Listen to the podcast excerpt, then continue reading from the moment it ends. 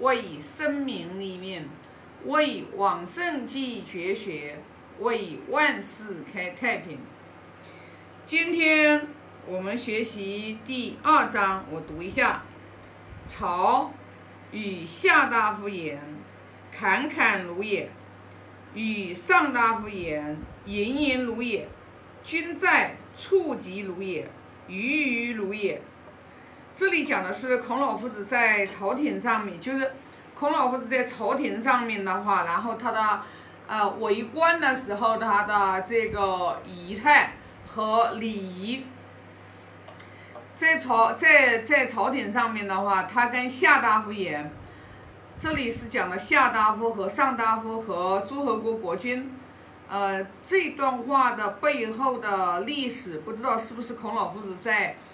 做大司寇的时候，或者是因为做过大夫之后的话，就是只要不做大夫了，啊，据说，呃，只要国家有重大事件的话，他们做过官的这些人也会国君也会召见。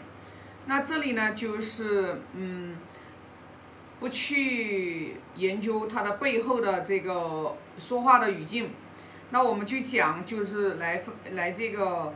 呃，直话翻译一下，就是孔老夫子他的这个仪态，就是孔老夫子在朝廷上面跟夏大夫，夏大夫肯定就是官位位阶位阶那么就是比较低的人，他侃侃如也，这个侃侃的话，其实就是很侃侃而谈，像我们基本上老形容一个人，啊，就是说他侃侃而谈，然后呢，就是讲话的话就是很流畅。那这里讲的就是呢，讲话的话就是很公正，然后就是不卑不亢，不卑不亢，也不会去很恭维，也不会去很鄙视或者是干嘛的啊。那与下大夫、与上大夫言的时候呢，盈盈如也。这里盈盈如也说的是啊，态度很温和，然后呢很愉悦、很喜悦的这种样子。然后呢，就是君在，就是如果诸侯国国君在的时候，那。初级如也，就是孔老夫子呢，就会表现出来很恭敬，啊，非常的恭敬，然后呢，就是不敢就是造次，那种那种很就是，呃，很就是因为恭敬别人嘛，比如说看到一个一个一个国君，就像我们普通的人嘛，我们会是什么样子的一个态度嘛？我们肯定是很恭敬，然后的话，内心的话很崇敬。然后呢，又是表现出特别喜悦的这种样子。那这里的讲呢，就是孔老夫子在在朝堂上面呢，就是他的仪态。那我们其实学这个的话，就来对照我们自己。那我们的话就是，我们也就是上班嘛，我们现在的人就上班嘛，我们就把它搬到我们就是上班在单位上面，我们跟人怎么相处的嘛。对不对？因为你在单位里面肯定也是一样，一个不管你这个公司有多大，麻雀虽小五脏俱全嘛。一个小公司，它也会有领导，对吧？有老板，然后又有领有这个领导，然后有基层员工都有嘛。那我们正常情况下，我们在单位里面，我们我们跟夏大夫，我们就比就比喻成我们新来的员工。比你后进来的同事，你一般新人进来，你是用什么态度跟别人相处嘛？对吧？反正据我所知，以前啊，我有见到过，那后来就没有了。就是老员工会欺负新员工，我不知道现在，我觉得应该也不会错，还是会有这种现象，就是因为这是人性，这是人性。呃，老员工倚老卖老，然后新员工来了之后的话，然后就会啊排挤。如果新员工很优秀，然后还排挤。所以说，对于我们学这个有一个好处，就是我们如果我们做人为人要低调，尤其是你了跳跳槽的人，你跳到一个新新单位去，不管你的才华有多么的横溢，你到一个新地方，你都要。潜龙勿用，你都要藏，你都要藏着你的，你做人要低调，要低谦虚，啊，不要太张扬，这个有好处，这个对自己有好处。否则的话，就是说你太张狂了，对吧？枪打出头鸟，你就没好日子过，对不对？哎，他就是这个道理呀，你没办法的。这人性当中，他本来他就有啊羡慕、嫉妒、恨啊，然后这种就是真善美、善良都有，这就是人。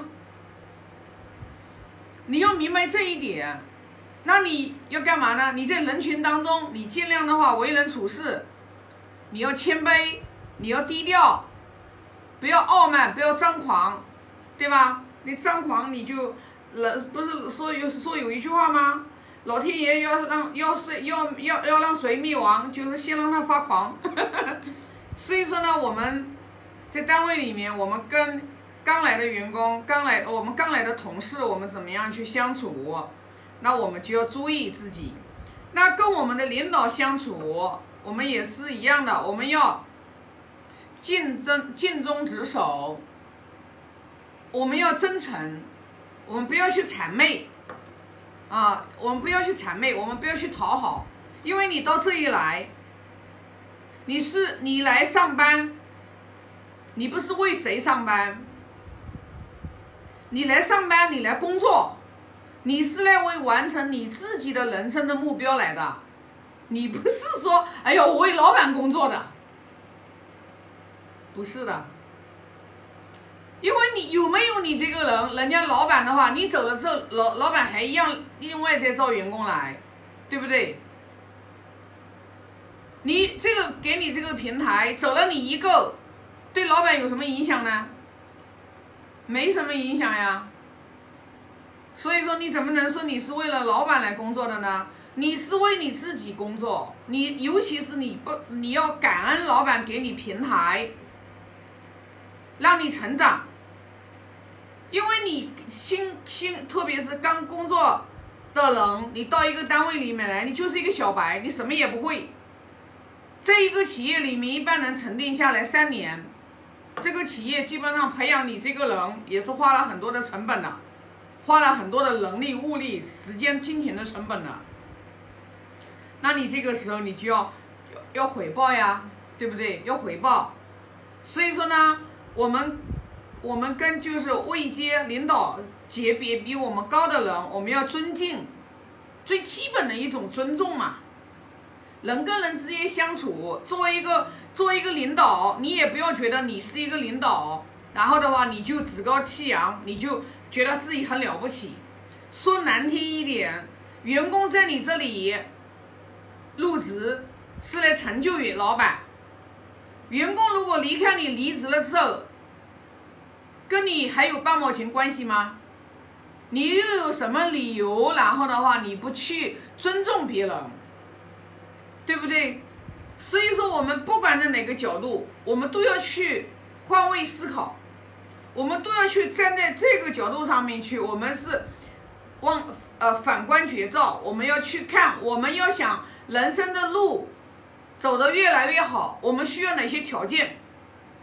在我们的成功路上面，我们需要哪些条件？我们需要哪些人、哪些事才能促成我们想要的这个结果？那那这些条件，我们就要去珍惜，我们就要去心怀感恩。